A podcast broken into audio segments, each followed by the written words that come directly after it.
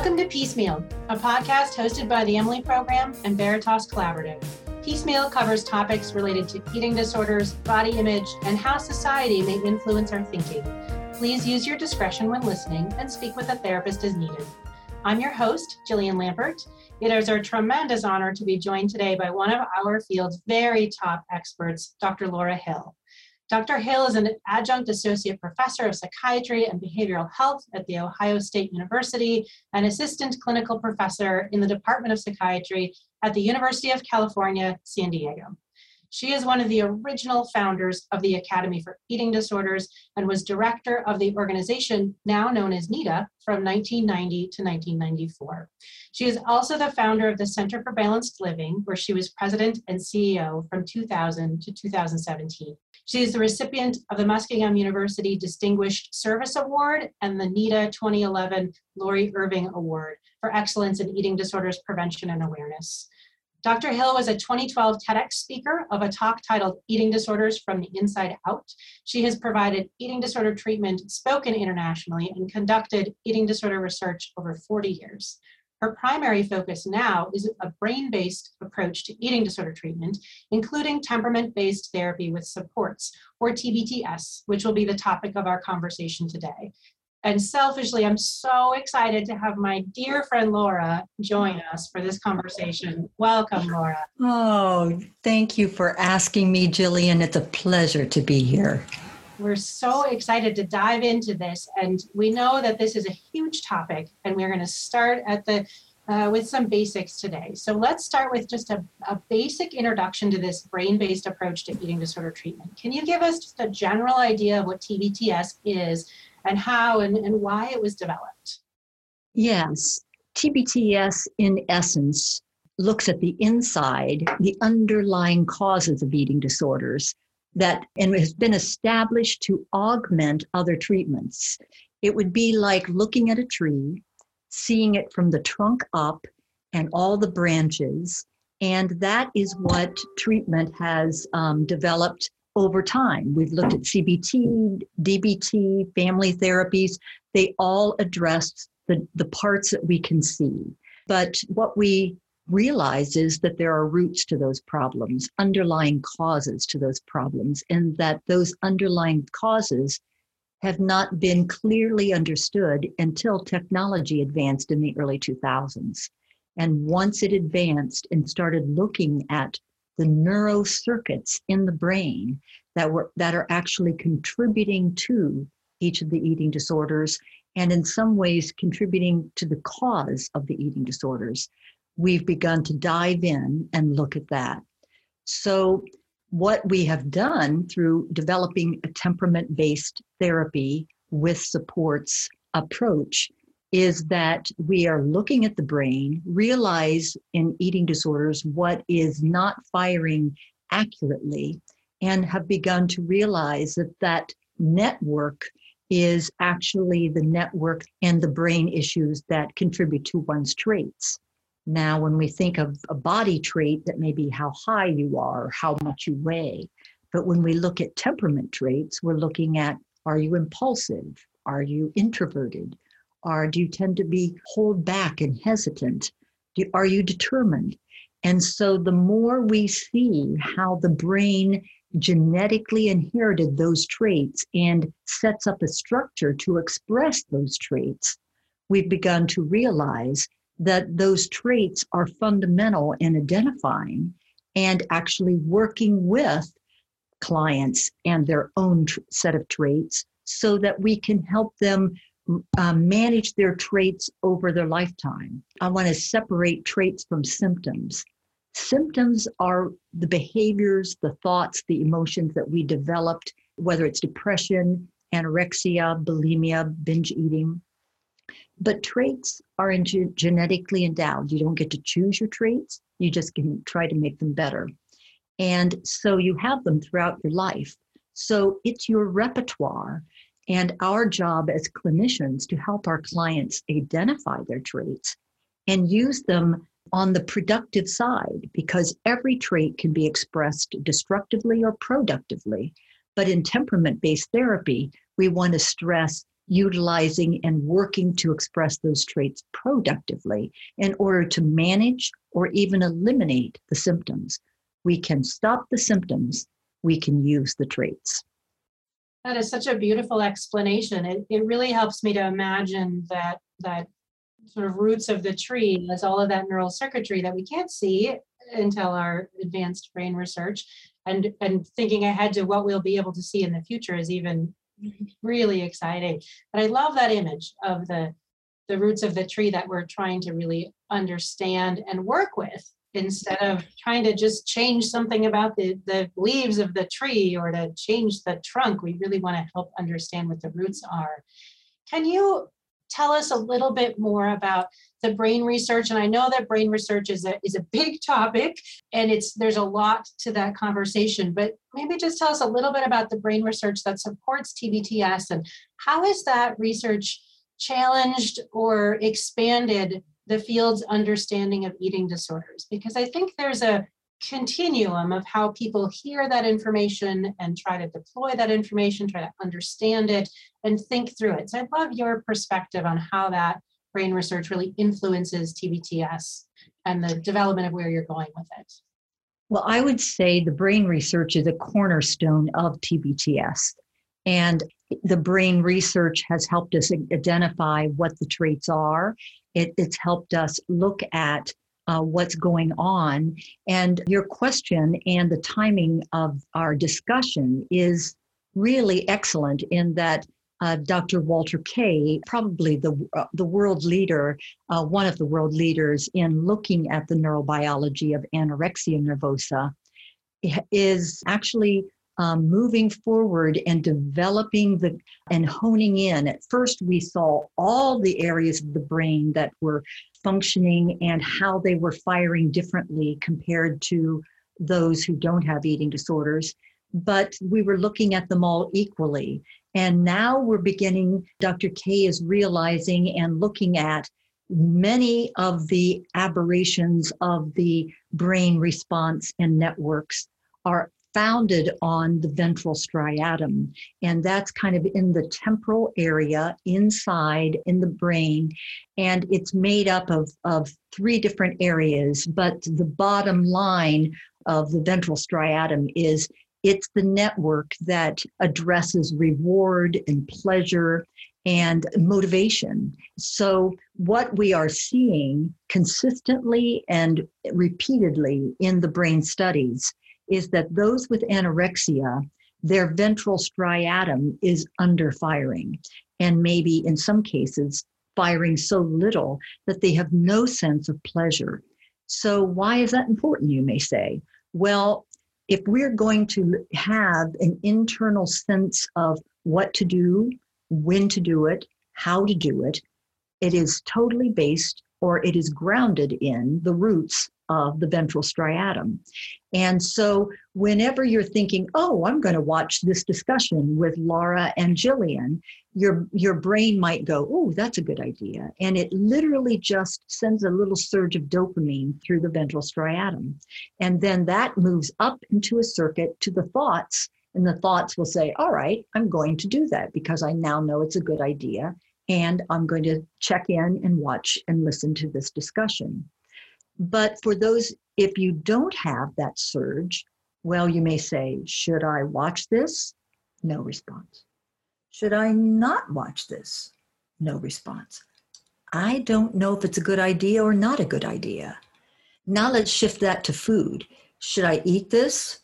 No response of, of pleasure, no response of a reward, no response of that's a good idea. And so if the ventral striatum is under firing, the thoughts, the upper level that is waiting for that signal from the brain, from the ventral striatum, doesn't know what to do. Now, we have known for decades that those with anorexia, bulimia, and binge eating often don't know what to do, especially anorexia have difficulty trusting and knowing how to decide on things. And that's because we now realize it's so grounded in the ventral striatum. So then you say, well, if you've got areas that you're finding out that are under firing, can't you just go in and make them fire? Well, That's what st- research is looking at. They're actually looking at deep brain stimulation to get that uh, firing better. They're looking at optogenetics, where a laser might go in but we aren't there yet. We're not there where we can actually know which part of the network, which part of the circuit to, to stimulate, and which will bring about the best response. And so as a result, the brain is misfiring and underfiring. And that means the client needs to know that just like you may say your eyesight is poor. Now, what we're going to do is give you some glasses to compensate.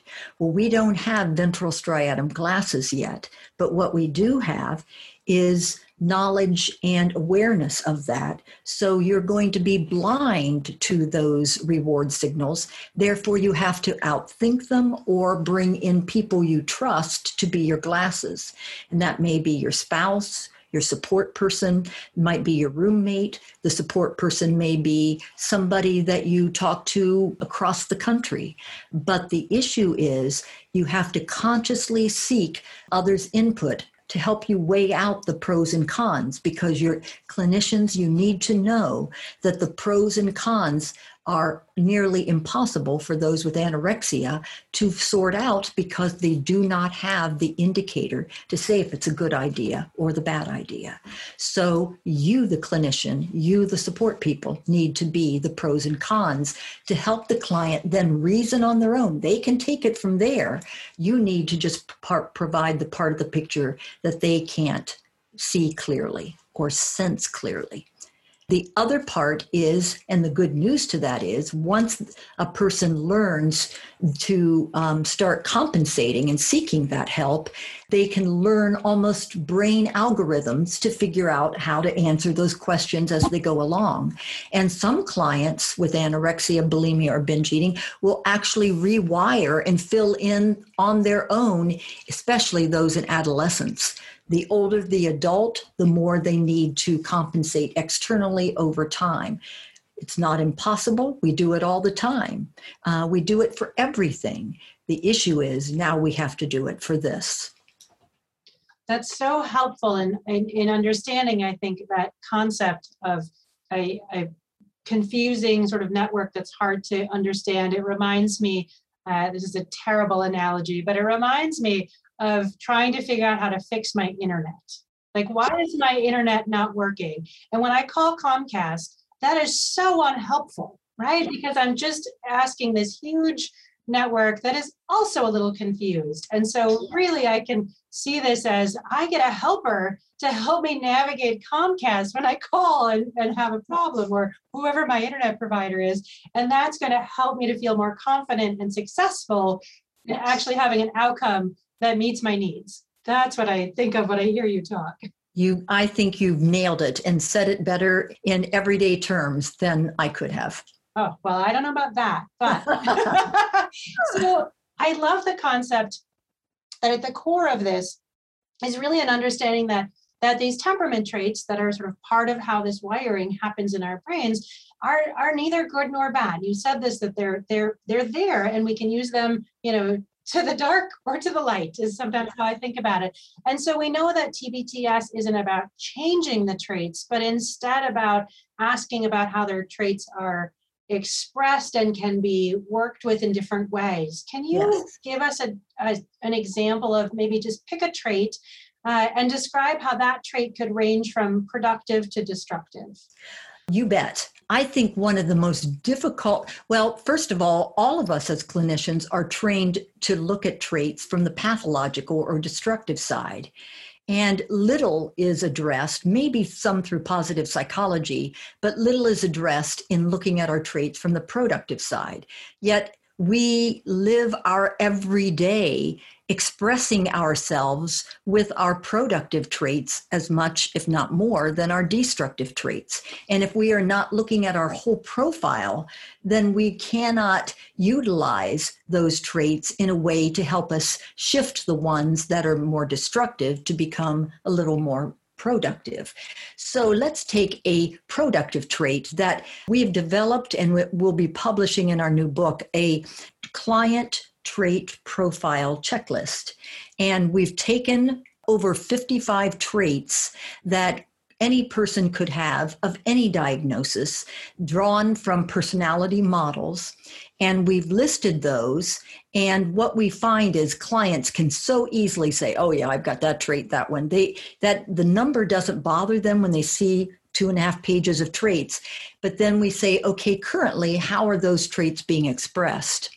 And I look for traits that when clients say i'm determined i have a trait that's stubborn. I look for those two traits especially because they can be used so productively when you've got a client that is determined or stubborn to hold on to an issue and make and push it forward then i know that we're they can use those traits their own inner traits as a motivator to actually help shift some traits that may be working against them, such as an impulsive trait.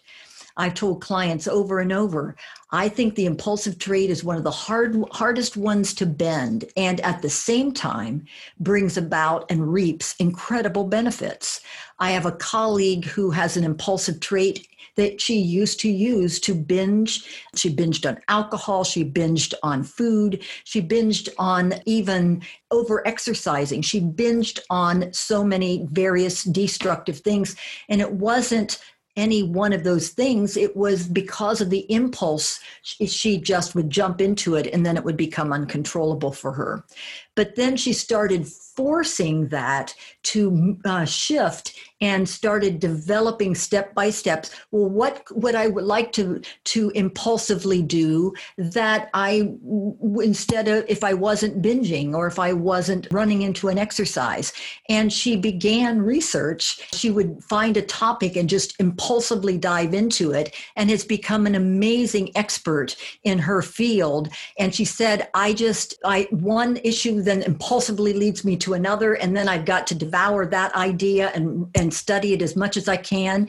And she's an amazing professor, and her students love her, and she's learned to use her impulse tendency towards a very productive outcome.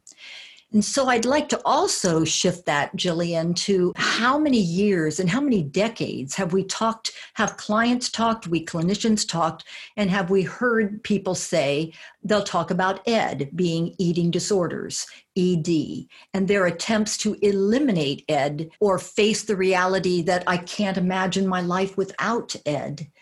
Well, the fact is that now we're looking at temperament, we're realizing that the eating disorder is made up of a combination of traits, and that that can be a temperament based anorexia and a temperament based bulimia and binge eating.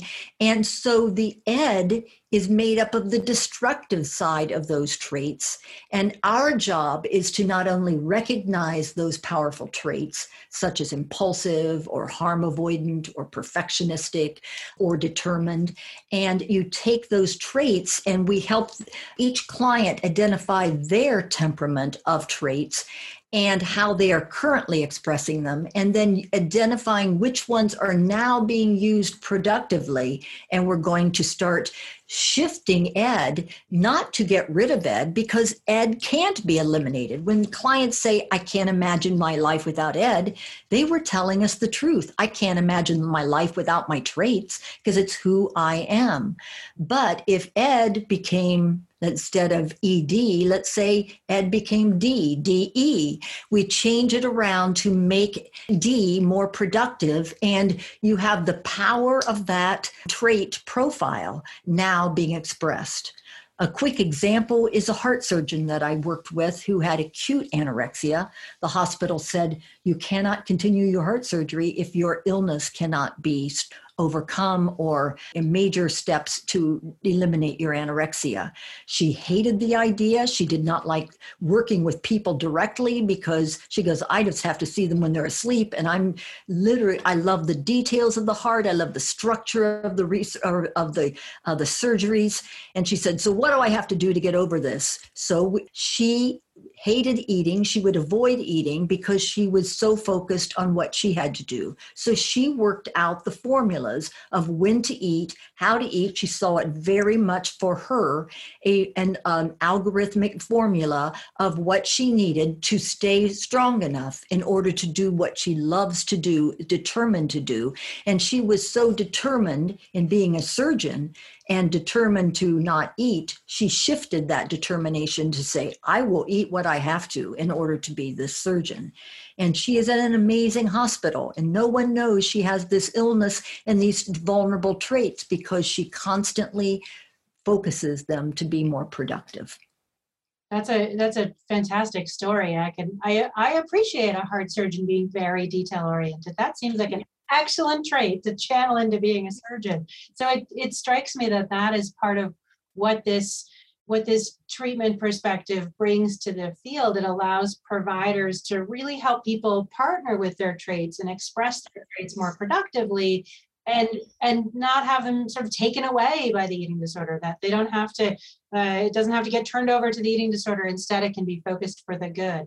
Is that how you're imagining providers at least in part will sort of see this addition to their toolbox of interventions that they use with with clients that they can use this uh, temperament concept to augment what they're doing that's exactly what we're thinking.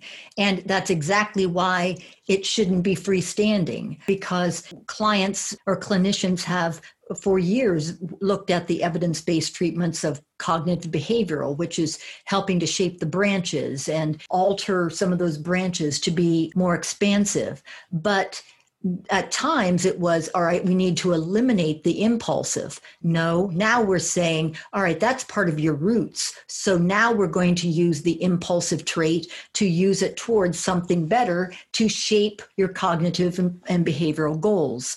So it is absolutely the two joining together. Your treatment provider is now recognizing that you've got another whole level of your toolbox and a lower drawer that maybe you never opened, and it's filled with traits. And we've actually created a toolbox for clinicians and clients that is that lower drawer so that they can draw upon the traits and actually then um, use those traits to help the client become more self accepting in who they are and empower themselves to be all that they are and the best side of who they are. I love that that concept as as a recovered person that concept of you know these traits are great if they're used in a way that's helpful and they're really fuel for the eating disorder. Once the eating disorder gets a hold of them and shakes them around and puts them to work that it's really putting them to work for something else. So i, I love that as somebody who's had an eating disorder myself. Let's talk a little bit about the supports element of this. So supports are a core piece of tbts the supports. Yes. so let's talk more about the role of support people in this model and, and why do they matter I'll give a story about my father. Uh, my father was a builder and he built huge steel buildings, he built houses, he built furniture, he built many different things. And at one, one summer, a camp director asked if he would be willing, with all his carpentry skills, to build a cabin uh, that was going to be placed in a unique area of the camp. And my father was thrilled to take on that project and literally started thinking ahead of which tools he needed to take, what supplies he needed, the wood, the roofing, and started lining up his equipment and gathered some of his men to work with him.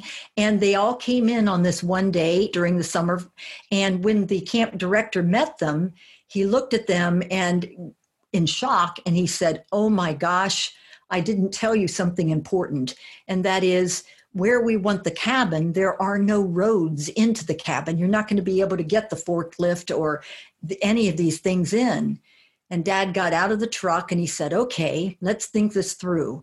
Well, we'll just have to find, we'll just have to do it manually. So there were lots of campers at the camp that week, and every camper started literally picking up the wood, carrying X number of boards through the trails to where the campsite, back and forth. All the tools were brought in, carried by one or two campers at a time, and the men.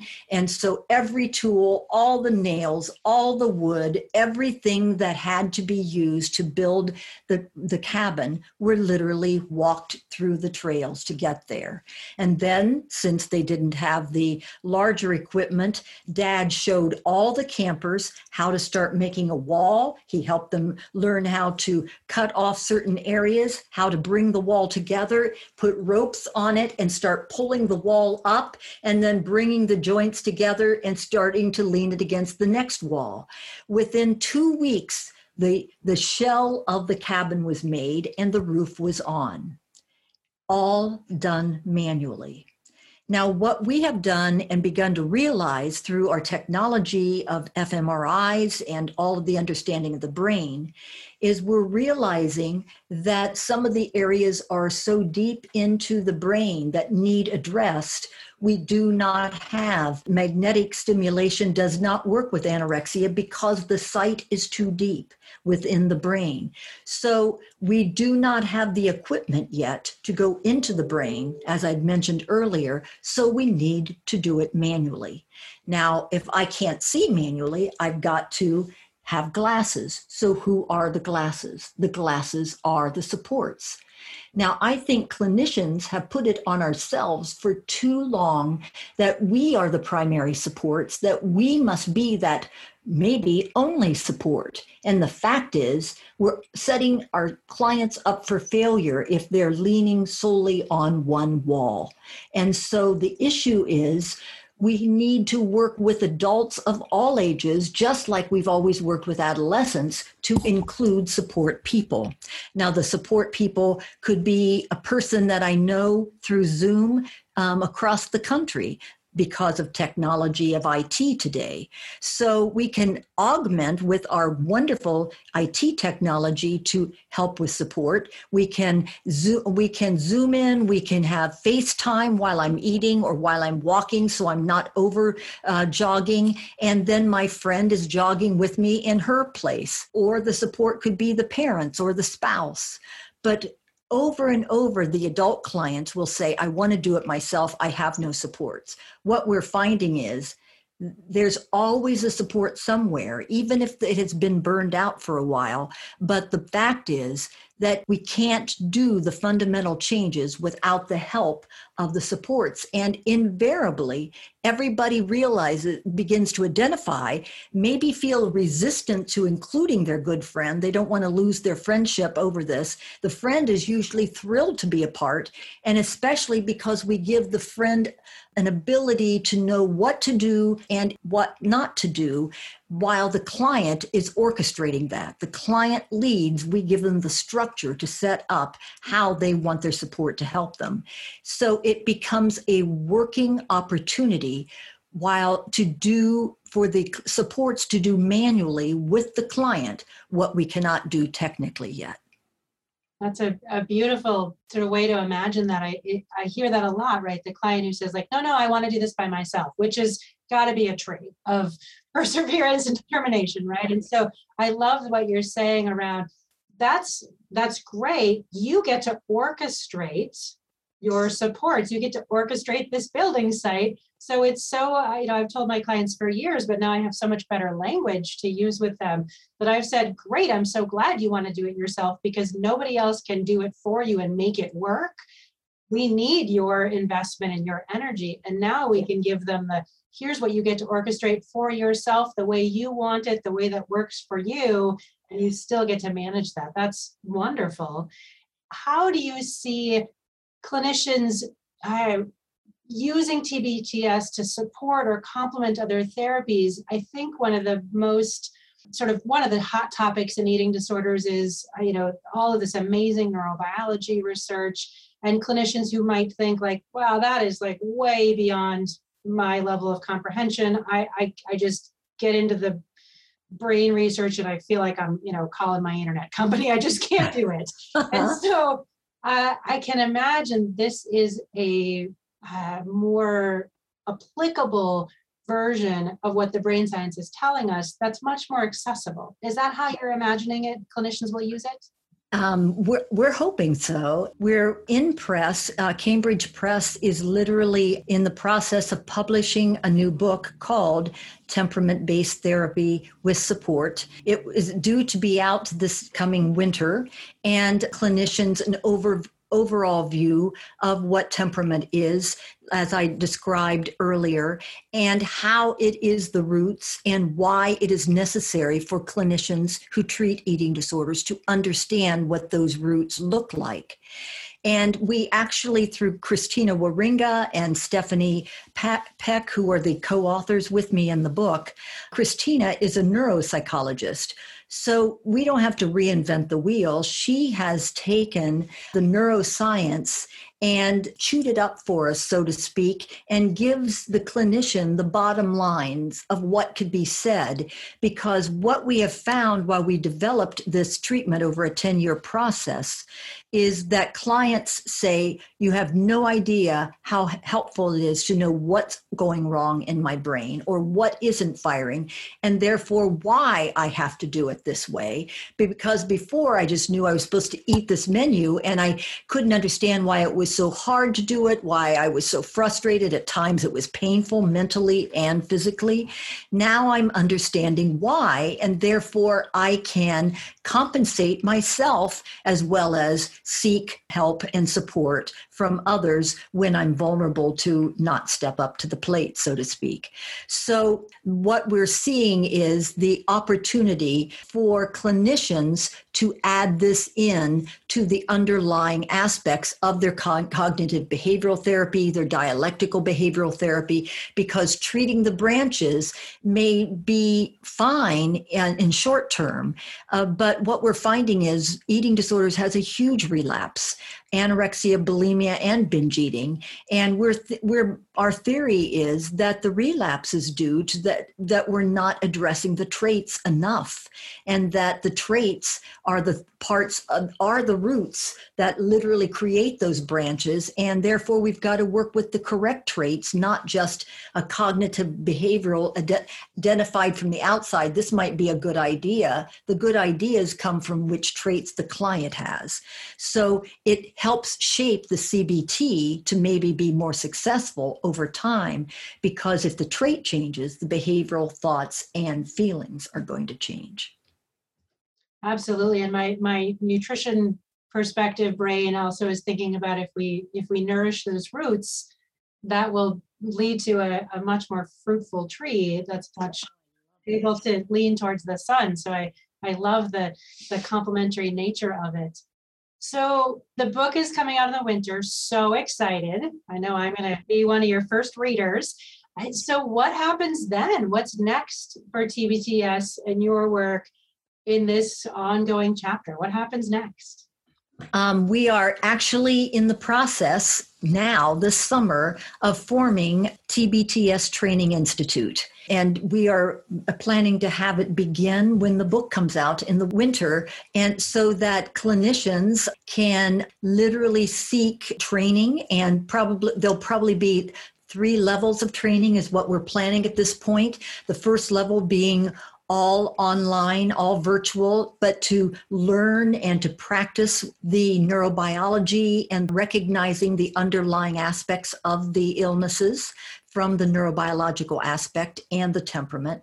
And then the training will be how to integrate that into the food aspect of your treatment sessions and the and the support aspects and how to bring in those supports and work. And so clinicians can then choose to have that either virtually or face to face in group trainings. And then the third level if, if cl- uh, clinicians want to go to a third level of training will be um, literally integrating it into their treatments and learning how to apply it throughout their treatments their ongoing treatments. And those will be face to face, two to three day tra- trainings that we'll offer it at various sites.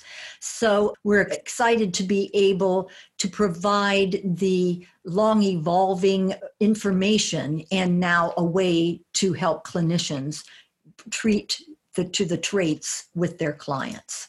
That is so exciting and exciting about the the Training Institute and getting the word and opportunity out to clinicians to learn because we know that the the best designed things only really work and help our clients if we can get it to the people that are out there trying to help them every day. So I, I love love that idea.